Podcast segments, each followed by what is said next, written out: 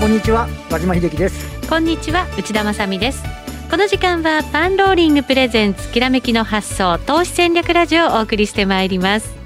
この番組はパンローリングチャンネル YouTube ライブでもお楽しみいただけます。 YouTube ライブは番組ホームページからご覧ください。さて現在日経平均株価ですがどうでしょうか。安値圏ひゃくよんじゅうろくえん安ということですね。ただダウなんかは いちパーセント 超える下げでしたけれどもそれでも いちパーセント に満たずっていう感じですからね。下落率が、まあ、あの結構あの最近アメリカが動いてもそんなに影響されないというかですね下にも上にも、上にもおっしゃる通りですね。上にも下も本当どちらにもあんまりこう動かんっていうねところですけど今のところ今日の日経平均の安値付近というという形での推移ありますね。はい、それでは今日のゲストをご登場いただきましょう。日経オプション売り坊さんです。こんにちは。こんにちは。よろしくお願いします。よろしくお願いします。えー、この番組は YouTube ライブでも配信していますが、日経オプション売り坊さん顔出し エヌジー ということで、はい、背中越しに、背中越しに、はいはい、私と和島さんが映っているような状態でございます。ただ資料を、ね、見ていただくことができますので、はい、できます。ぜひぜひご活用いただければと思います。今の相場って。売り坊さん向き？ね、ちょっとそうじゃないかと膠着っていうのはちょうどなんか売り坊さん向きではないかなと思いながらこの感想をさせていただきましたけど、はい、そうですね。オプションっていうのは基本的には時間的価値が載っている商品ですので、まあ、いちねんを通じて、まあ、動く時期っていうのは本当にいちがつとかにがつですから、はい、残りのじゅっかげつは動かないとそんなに大きく動かなければ、はい、毎日毎日、まあ、タイムディケイ時間的価値が減っていくというところを、うんまあ、あの取っていくっていう、まあ、戦略としては非常に安定的なものかもしれないですね。はいはい、でも大統領選控えてっていうふうになってくるとまたどうなんですか。そうです、まあ、あのじゅういちがつのみっかですけれども今回、まあ、あのさんぶのところで後で少しお話をさせていただきたいと思ってるんですけども、はいまあ、そこまでは逆に言うと動けないと思うんですね。もうあの日本の株式市場ももう出来高がもう非常に少ないですし、まあ、証券会社さん大変かなと思いますけども、まあ、手数料安いからそんなのないかもしれませんけどもあの動かないという段階でそこまでとその後で、えーまあ、ガラッと、まあ、相場が変わるかもしれないよというところでその前までの戦略と、まあ、その後大統領選挙後の戦略という感じで考えていけばいいのかなということですかね。はい、オプションでも変える必要が出てくるのかもしれませんね。はい、後ほど詳しく伺っていきます。はい、その前にパンローリングからふたつのイベントのお知らせでございます。えー、とまずは今週日曜日のじゅうがつにじゅうごにちにラリー・ウィリアムズさんとジム・ロジャーズさんそして新野博さん石原淳さん第一生命経済研究所の長浜俊弘さんなどなどによる無料オンラインセミナーアメリカ大統領選の行方と株式市場への影響を開催いたします。世界で名を馳せた伝説のトレーダーのラリー・ウィリアムズさんからは勝率 きゅうじゅうさんパーセント のトレードルール、えー、短期サイクル予想、アメリカ大統領選挙の行方などを伺ってまいります。そしてジム・ロジャーズさんからはアメリカ市場や商品先物の見通し、ドルの地位、日本株投資、エマージング市場など今聞きたいお話満載でお送りしてまいります。本当に豪華ですよね。なんかすごいメンバーですよね。なんか徐々に増えていきますね。なんか増えていってる、じわじわ増えていってる感じもしますよね。なんかね。そうなんですよ。はいはい、今週始まる時にはどうなっちゃってるんだろうっていう感じがしますがね、はい、無料でお聞きいただけるということでございますのでぜひぜひお申し込みください。番組ホームページからお申し込みいただくことができます。今すぐチェックしてみてください。えー、その後もう一つのイベントは後ほど紹介していきたいと思います。はい、それでは番組進めていきましょう。この番組は投資専門出版社として投資戦略フェアを主催するパンローリングの提供でお送りします。さあそれではまずは和島さんに今日の株式市場の解説をいただきましょう。そうですね、はい、まあ、相変わらずちょっともう冴えない展開にはなってますけど昨日のニューヨークねニューヨークダウンがよんひゃくじゅうドル下げてるんですが、はい、昨日のニューヨークって一時、えー、とひゃくごドル高まであって、うん、一番ひどいところはよんひゃくろくじゅうろくドル安まであったと。午前中はあの、えっとまあ、これも本当にどこまで期待してんだかわからないですけど、アメリカの追加経済対策ですよね。はい、これあの、まあ、決まりそうだ決まらなそうだみたいな話で、まあ、上下するんですけど、で決まりそうだって言ったところに、えー、一部報道で交渉は成立しそうに見えないっていうふうに報じられたら、そこからあのマイナスに転じてドカッと下げ幅を拡大すると。うん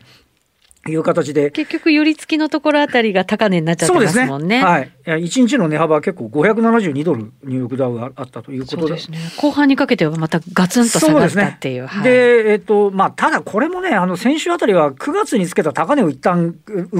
ってるんで、ああのなんか下に下に向かってるっていう話でもないんですよね。でナスダックも、えっと、昨日でいつか続落になってるんですけど、はい、これも本当にあと、あともうちょいでね、最高値、くがつの最高値を抜けそうだっていうところまで行って押し返されてるというようなところなんで、強い中でのっていう感じなんですね、うん、そうなんですよね。だからなんかこの懸念懸念でずるずるずるずる下げてっちゃってるっていうわけでもないんですけど、で日本の方の株式市場もえっとこれ、えー、先週ぐらいですかね、あのアメリカがこう高値を取りに行こうとしてるときにまるっきり動いていかないっていう、はい、上に一緒に連動しないっていうことなので。えー、下だからといって連動する言われもないみたいな形になってて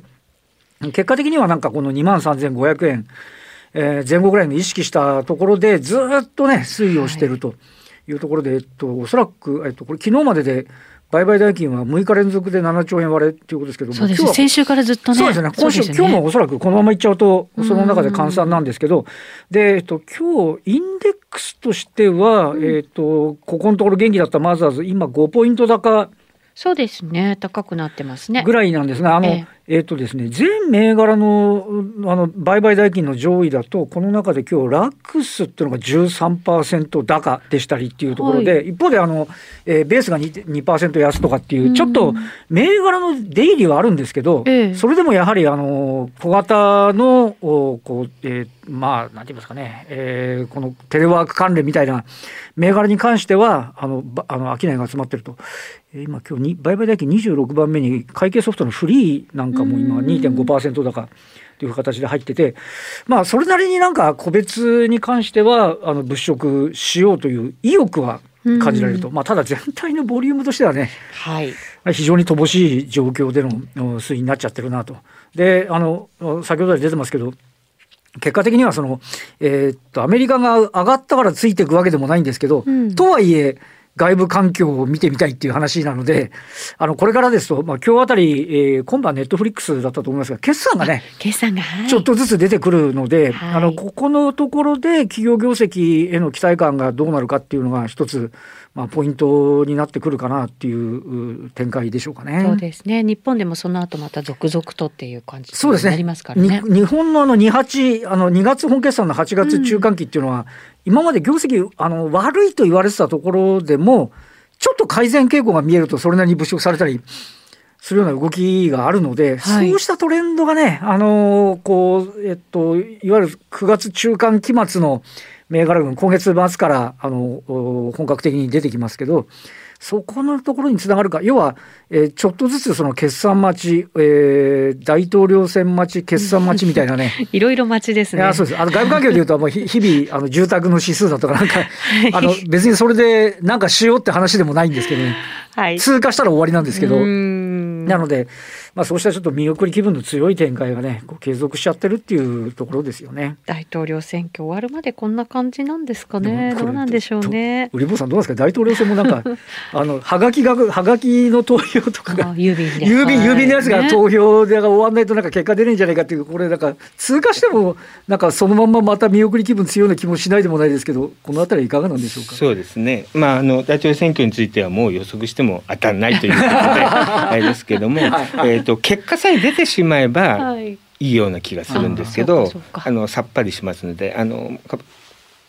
ご交渉の通り、えーと、株式市場はやっぱりあの分からないというのが非常にモヤモヤが一番あの不確実性が一番嫌なので、はい、ですから最悪の場合で結局訴訟合戦とかになったという形になると、はい、下手すると年が超えてもアメリカの大統領は決まってないなんていうことになりだすと、はい、ちょっと下へ向きに行く可能性はあるかなっていう感じ、そこが一番怖いですかね。なるほど、はい、わかりました。この後引き続き日経オプション売り坊さんにお話伺ってまいります。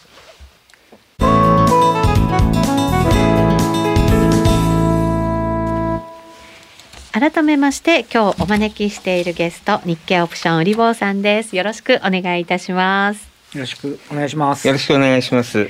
さあ、それでは早速お話伺っていきますが、今日のテーマはアメリカ株式市場、そして日本株式市場、オプション先物戦略というさんぼん立てで伺ってまいりたいと思います。はい、えー、とさんページ目のところに書きました、はい、えーとまあ、アメリカと日本と、まあ、それに向かって大統領選挙を迎えて、えーまあ、どういう形で戦略を考えているのかっていう、うんまあ、ことをお話しできればと思ってます。はい、お願いします。で、最初はよん、えー、とさんページ目なんですけども、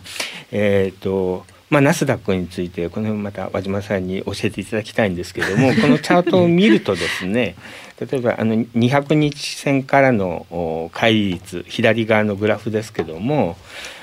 すごかったんですね。くがつのふつかに にじゅうきゅうパーセント なんていう、あ、最高につけた日ですねこれね、はいはい、これはじゃあさすがに行き過ぎですよねと、まあ、過去において、まあ、にじゅっパーセント はないだろうっていう感じで考えたのを一気に上に抜けて、でこれで一回下がってきて、まあ、終わったかなっていう感じだったんですけども、足元でもういっぺん にじゅっパーセント を週末に先週末に超えてたという形があったので、えちょっと にじゅっパーセント がやっぱり厳しいのかなと、まあ、あの好調かもしれませんけれどもスピード感からするとちょっと早すぎますよね、うん、という感じですかね。そうするとチャート的に見るとなんかダブルトップみたいな形になってきちゃうので、えっと、すごく、まあ、あまあ心配ですよと。で特に、えーと、右側の方で長い形で見るとこれ単純にナスダックをニューヨークダウで割って月次で見てますけども エヌティー 倍率みたいなもんですかね、これね。そうですね、はい、あの途中でボーンと上がってるのが、えーと、ナスダック指数がちょうどニューヨークダウの半分ぐらい よんじゅうごパーセント ぐらい超えてるところ、まあ、あの アイティー バブルのところですよね。あ、まあ、一気に飛んだ形と同じぐらいここで よんじゅっパーセント こう超えてきてるということで、これは一体何なのかということなんですけどね。 アイティー バブルの時は アイティー バブルだったわけですよね。今回もこ、まあ、コロナバブルなのか何かわからないですけれども、まあ、スピード的に言えばですね、まあ、それほど、まあ、ふたつの株価指数ですからそれほど極端な乖離があるということはまあ、ちょっとまあ不自然だなということであればですね、やはり一回調整が起こってもおかしくないのかなという気がしてます。で特に今回はあのアメリカのインターネット証券さんですとか、はい、もう一個典型的にあったの下の下の方の黄色で書きましたけども、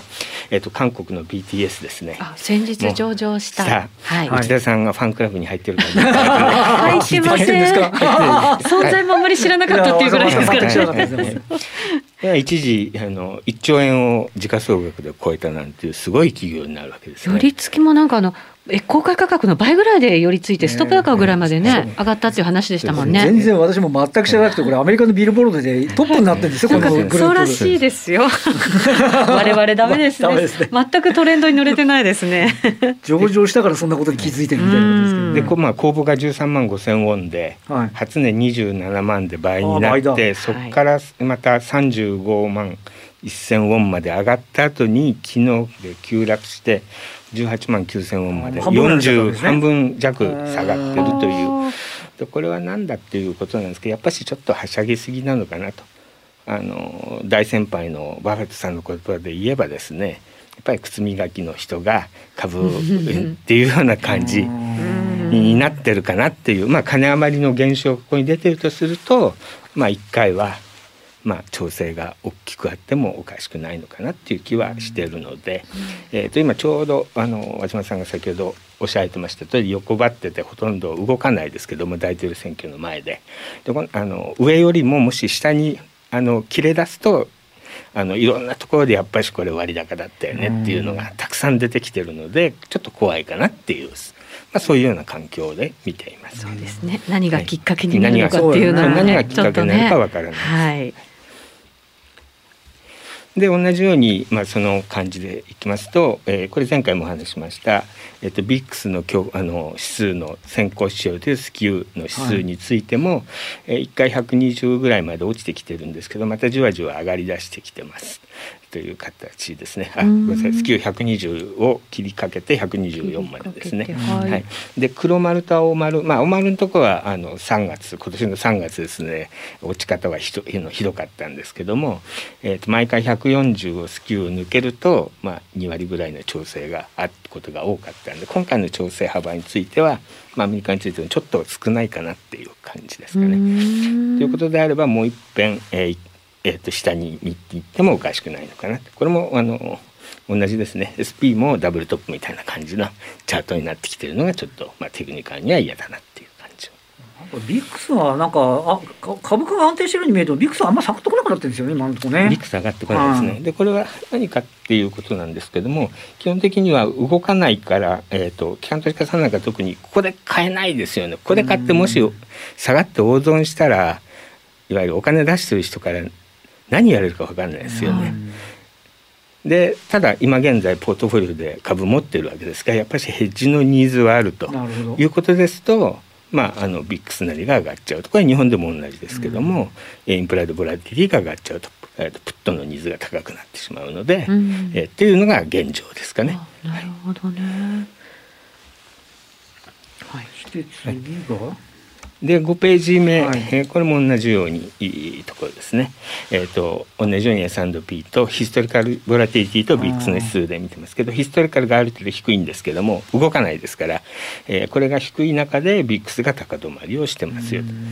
で、えーまあ、一部やられてる方がいらっしゃるかもしれませんけど ブイアイエックス の先物なんかを見てもじゅういちがつを超えてるものについてもじゅうにがつあたりから本来であれば大統領選挙が終わってて不透明がないので落ちてくるはずですけども高止まりしてるんですね。ということはこれを先物で見てみるとやはり混乱が続くだろうというのを、まあ、アメリカの投資家なんかを見てるっていう感じですね。じゅうにがつものでも にじゅうきゅうてんゼロご ですもんね。結構高いですよね。はい、じゅうくにちのところですね。さんがつまで行ったって随分高い感じがした。一体何で荒れてるんだろうっていうなんかね。荒れてるかわかんない。まああのアメリカの大統領選挙だけじゃなくてイギリスの問題もありますので、いろいろそっちもありましたね。中国もありますし、もうイギリスの エフティー って株価結構下がってるんですよね。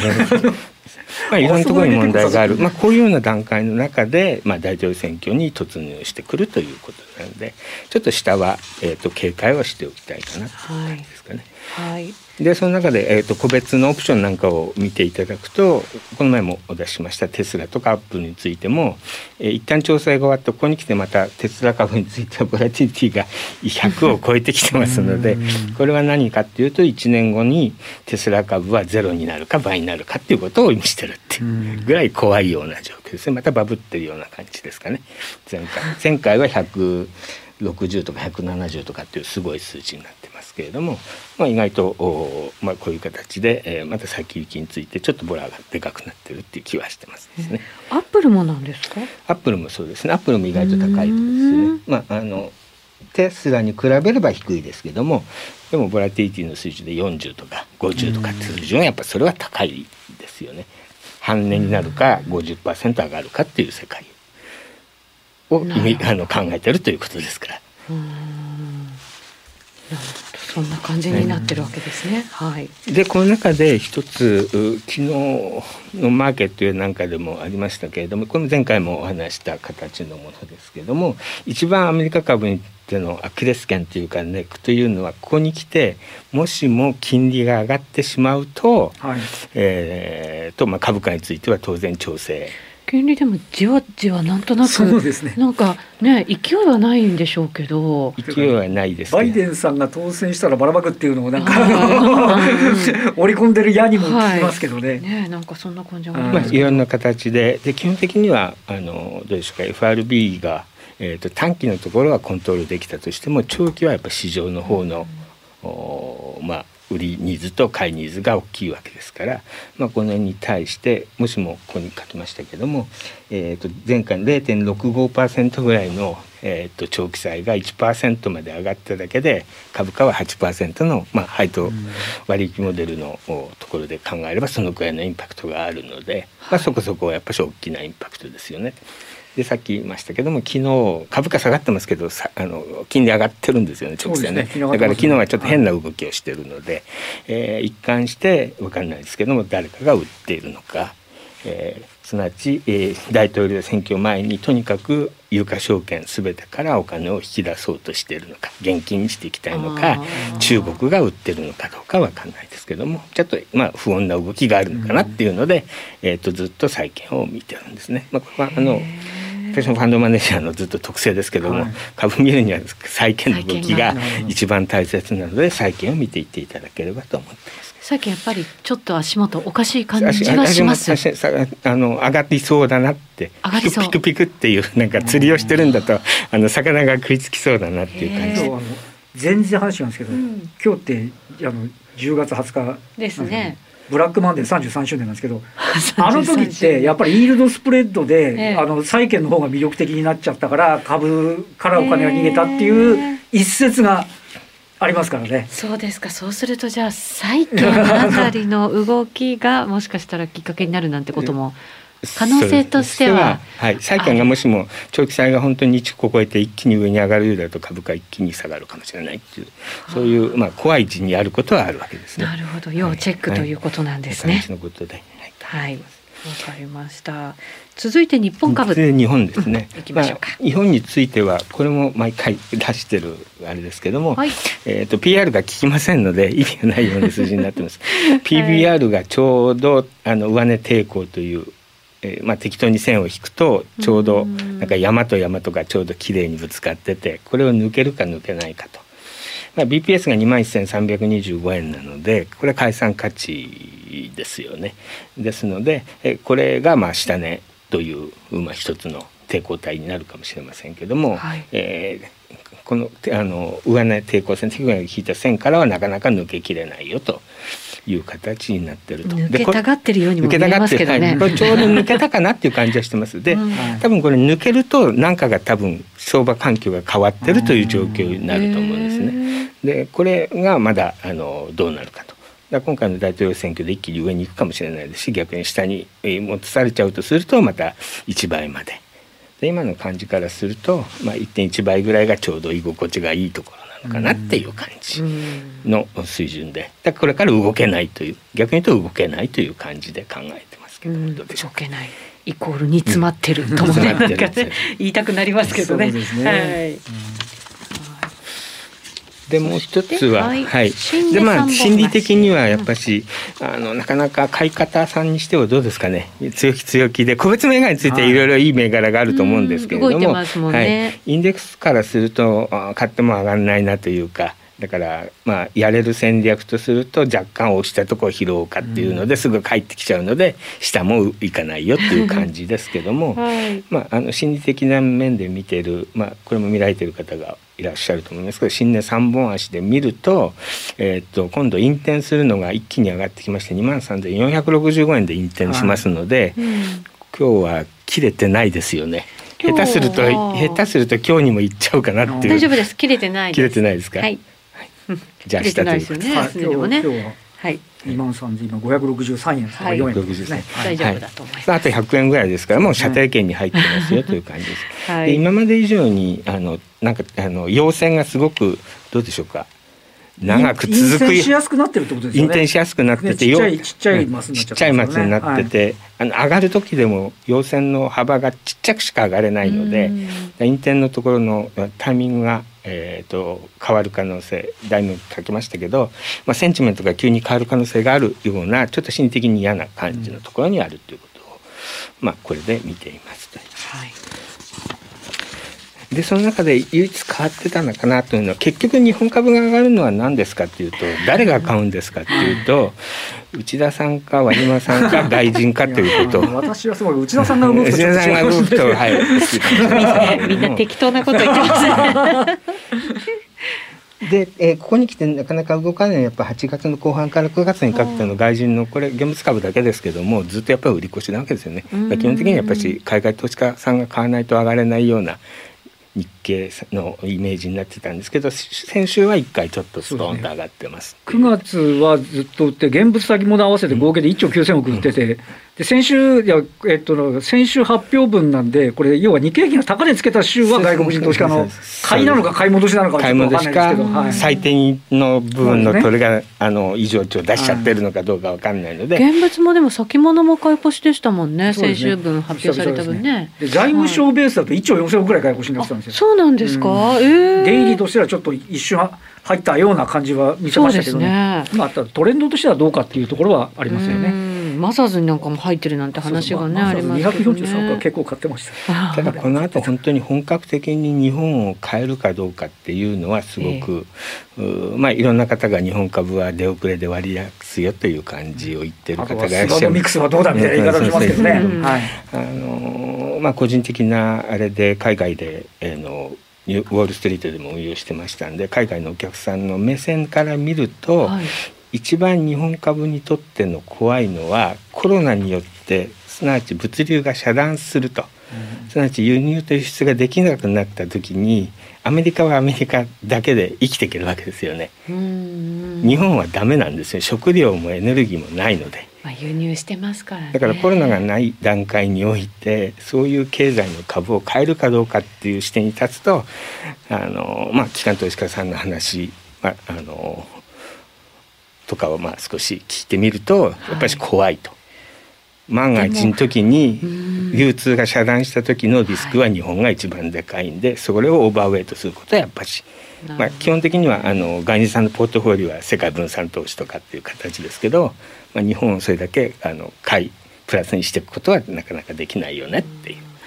ようやくでもね、なんかこう海外とのこう人の、ねね、行き来も出てきそうですから、そうなったら入ってきておかしくないんじゃないのっていうなんかね気分になってきますけど、はい、どうでしょうかね、その辺は日本はなんとなくあのいろいろキャンペーンをやって経済を立て直そうって話ですけど、一方アメリカとヨーロッパはすごい状況になってますよね。そうですね、どうしよう、またロックダウンですもんね、今ねしてるところが増えてきてますよね。だからこそ、まあ、菅さんも最初にベトナムとかね、ね、はい、行かれたんじゃないかなと思いますけど、そうするとそこにあるお金ですからね。うーん自分のところはロックダウンしてるのに